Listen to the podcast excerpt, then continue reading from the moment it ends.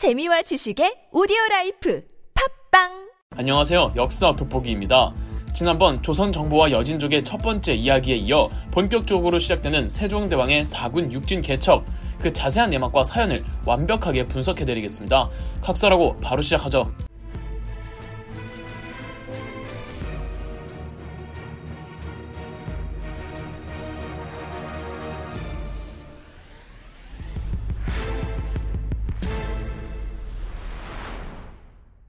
조선 정부와 여진족의 그 첫 번째 이야기 요약을 좀 해드리자면은 어, 고려 말부터 한반도 북쪽 만주 지역에는 크게 세 종류의 여진족들이 있었습니다.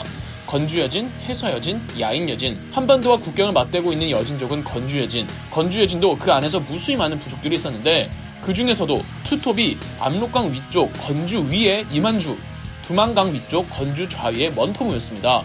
먼토무는 이성계와도 친분이 두터웠던 만큼 조선이 건국됐을 직후에는 사이가 좋았지만 태종 이방원 때 사이가 급격하게 안 좋아졌다가 세종대왕 정권이 들어서면서 조금씩 관계를 회복해 나갔습니다. 반면 건주 위의 이만주는 늘 조선 국경을 침략하느라 세종대왕이 벼르고 있었고 1432년 12월 건주 여진이 아닌 해서 여진 400기병이 압록강을 도강해 여연군을 침략하자 이만주의 소행이라고 오판한 세종대왕은 이만주 정벌에 착수합니다. 조선 초 군사력은 차근차근 실력을 키워놓았기 때문에 세종은 전쟁에 자신만만했던 듯합니다. 다음 해였던 1433년 세종대왕은 신하들에게 정벌의 총 책임자를 추천하도록 했고 어, 여러 사람들이 거론이 됐는데 그중 신하들 모두가 똑같이 의견이 모인 사람은 최윤덕이었습니다. 최윤덕은 집안 대대로 무인 집안이었고 최윤덕의 할아버지가 이성계가 위화도 해군을 할 당시 옆에서 이성계를 보좌하던 사람이었습니다. 세종대왕이 신하들에게 토벌군의 총책임자를 뽑으라고 한 건 사실 어, 답정너였을 가능성이 큽니다. 꼭 이번 정벌뿐만 아니라 세종대왕이 사람 추천하라고 하는 건 세종대왕이 이미 염두에 둔 사람이 있지만 그래도 모양새 좀 갖추려고 신하들에게 추천을 하라는 경우가 대부분이었습니다. 세종대왕의 가장 큰 능력은 한 사람의 장점을 정확하게 파악하고 그 장기를 극대로 발휘할 수 있도록 도와주는 것이었습니다. 장영실의 사례에서도 볼 수 있듯이 세종대왕이 한 분야에서 한 명의 인재에게 꽂히면 어떤 반대도 무릅쓰고 밀어주는 스타일이었고 여진 정벌에 관해선 일찌감치 최윤덕을 생각해두고 있었을 게 100%입니다. 매사에 신중하고 정확한 판단을 내렸던 최윤덕은 군대를 통솔하는 총대장으로 제격이었고 평소에도 최윤덕은 북방 여진 문제에 관해 생각이 많고 그곳을 어떻게 운영해야 하는지 세종대왕에게 상소문도 여러 번 올리기도 했었거든요. 1433년 1월 세종은 최윤덕을 정벌군 총사령관인 도절제사로 삼고 일단 장교진들만 북방으로 파견했습니다.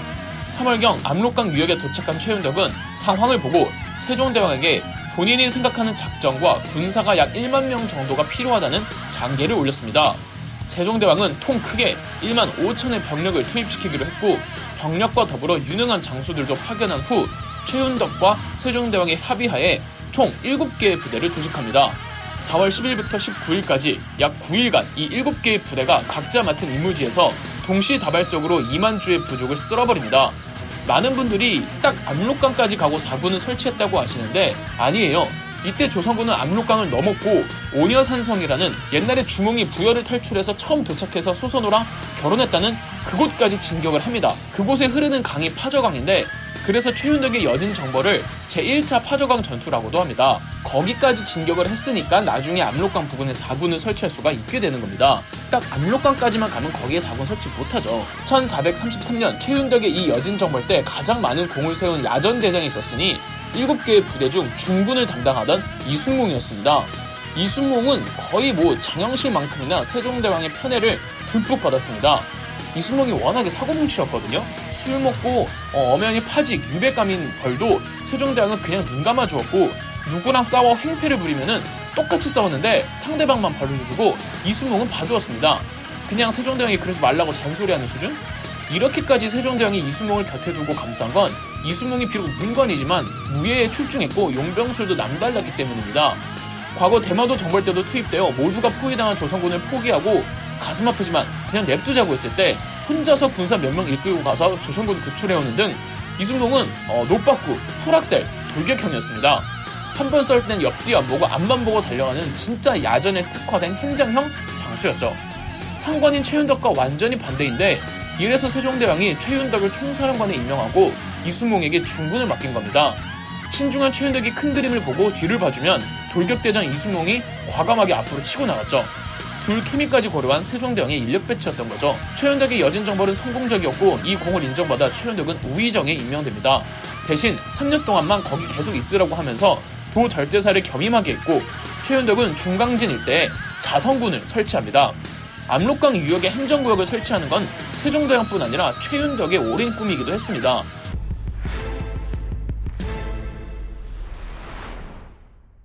우리나라 북쪽 국경선을 보시면은 백두산 옆에 그 뾰족 튀어나온 지형이 있는데 거기가 중강진입니다.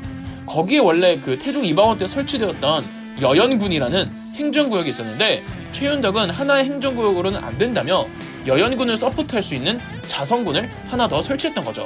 아, 한편 최윤덕의 여진 정벌은 성공적이었지만 이만주를 죽이진 못합니다. 이만주는 도망가거든요. 다만 이만주의 가족들이 올살당해요. 이러면 이만주가 절치부심하고 복수의 칼날을 갈겠죠. 그리고 그 옆에서 거친 생각과 불안한 눈빛으로 지켜보는 한 사람이 있었으니 건주 좌위의 먼터무. 먼터무는 세종 정권기에 조선과 관계를 회복해서 좋게 지내고 있었는데 옆에 이만주 세력이 조선 군대에 의해 박살나는 걸 봤습니다. 이러면 먼터무는 딜레마에 빠지는 거죠. 조선과 관계가 악화되면 좋을 게 없어요. 먼터무 입장에서도. 그런데 조선이 이만주 치는 걸 보고 언젠간 우리들의 뒤통수를 찌지 않을까?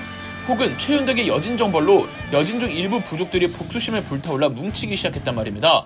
아무리 다른 부족이라지만 그래도 같은 여진족인데 원토무가 무작정 조선편을 들 수가 있을까? 아 사실 최윤덕이 이만주 부족 정벌할 때 세종대왕이 최윤덕에게 내린 밀명이 있었습니다. 바로 먼터무 암살. 먼터무의 부족과 조선이 친하게 지내고는 있었지만 결국은 그들도 손을 봐줘야 했습니다. 태종 이방원 때처럼 언제 먼토무가 조선 정부에 등을 돌릴지 모르는 거잖아요. 때마침 최윤덕이 여진 정벌 당시 먼토무가 일이 있어서 명나라를 방문했다가 자기 부족으로 돌아가는 도중이었습니다. 압록강 근처를 지나치고 있었죠. 먼토무가 쥐도새도 모르게 암살당하면 건주 자위 소속 여진족들은 구심점을 잃고 지들끼리 싸울 거고 그때 조선이 군대를 동원할 수가 있잖아요. 그치만 최윤덕의 암살 시도는 실패합니다. 최윤덕이 스파이를 통해 입수한 정보에 착오가 있어서 고향으로 돌아가던 먼토무와 엇갈리게 됩니다. 그런데 하늘은 세종대왕 팬이었는지 세종이 애초에 계획한 먼토무 암살 작전은 실패했지만 1433년 먼토무가 같은 건주 좌위 소속의 다른 여진 부족 부하 족장에게 살해됩니다. 먼토무의 부재로 두만강 일대의 혼돈의 공백 상태가 찾아오자 세종대왕이 바로 명령을 내립니다. 얘들아 두만강 쳐라. 당시 함경도를 함길도라고 불렀는데 세종은 비서실에서 오랫동안 근무했던 김종서를 함길도 관찰사로 임명한 후 1433년 12월 두만강으로 보내 근방에서 자기들끼리 싸우던 여진족들을 두만강 북쪽으로 내쫓습니다. 그리고 다음 달인 1434년 1월 김종서는 세종에게 상소문을 올려 두만강 일대에 행정구역을 설치해야 한다고 건의했고 세종대왕의 허가가 떨어지자 무려 7년에 걸쳐 김종서는 두만강 일대에 군사적 행정구역을 설치하니 이게 바로 그 유명한 육진입니다. 그때 이 지역 여진족들과 조선 사람들은 김종서를 백두산 호랑이라고 불렀다고 하죠. 한창 김종서가 육진을 개척하고 있던 도중 김종서가 세종대왕에게 두만강 강 건너서 여진족들을 아예 초토화하자는 작전을 건의했으나 명나라 정부가 나서서 조선에게 압박을 가한 것도 있고 세종도 부담감이 있었는지 김종서의 제안을 거절합니다. 한편 1437년 압록강에 있던 최윤덕의 임기가 끝이 나고 한양으로 돌아옵니다. 최윤덕의 후임자로는 장영실의 인생 멘토인 이천이 평안도 절제설에 임명되어 압록강으로 파견이 되는데 이천은 다시 한번 압록강을 넘어 세력을 규합 중이던 이만주의 여진족들을 공격했고 무창과 우예 지방에 두 개의 군을 더 설치합니다. 이로써 기존에 설치되었던 여연군과 자성군 그리고 새롭게 설치된 무창군과 우예군 이렇게 총 4군이 설치되는 거죠. 이 4군도 설치하고 일궈내는데 몇 년 더 걸립니다. 자 이렇게 세종대왕의 연간에 현 한반도의 북쪽 국경선이 확정되었습니다. 알게 모르게 지금 우리의 섬과 세종대왕이 연결되어 있는 게 많죠. 누군가는 더 나아갔으면 좋았을 것을 국경을 압록강과 두만강을 넘어가지 못한 게 아쉽다고들 하는데 4군 개척하는데 8년 정도 걸렸고 6진 개척하는데 7년이 걸렸습니다.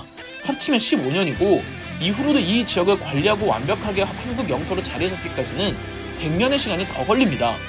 이 정도까지 가는 것도 엄청난 실적입니다. 그리고 세종대왕은 원래 목표로 세웠던 곳이 압록강과 두만강이었습니다. 감정과 의욕만 앞서는 다른 왕들과 달리 세종은 본인이 애초에 구상했던 계획에 철저하게 의거하여 실행에 옮겼죠. 여진 정벌에 대한 논의가 한창일 때 신하들은 아, 굳이 두만강까지 가지 말고 마천령 산맥까지만 가자고 합니다. 그런데 세종대왕은 압록강과 두만강을 고집했습니다. 과거 고려시대 때 윤관의 여진 정벌군이 마천령 산맥까지를 목표로 진군을 했는데 결과론적으로는 실패했단 말이죠.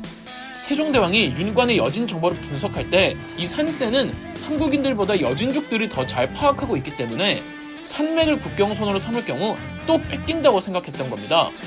차라리 강을 경계로 방어하는 게 조선이 훨씬 제 실력을 발휘하고 효율적이라고 판단해 산이 아니라 강을 고집했던 거죠. 만약 세종이 신하들 말을 듣고 마찰령까지만 갔다면 고려시대 때처럼 또 여진족에게 뺏겼을 거고 지금 한반도 영토는 더 줄어들었을 겁니다. 세종대왕의 분석력과 판단력은 정말 엄청나지 않나요? 자, 한편 이를 바득바득 가는 한 사람이 있으니 자기 가족과 터전을 모두 잃은 이만주입니다.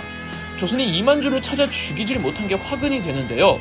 세종대왕이 죽고 이제 이만주의 핏빛 복수극이 전개됩니다. 저는 조선 정부와 여진족 그 세 번째 이야기에서 다시 오겠습니다. 그럼 역사 돋보기였습니다. 영상 재미있으셨다면 구독과 좋아요, 알림 설정까지 해주시면 감사드리겠습니다.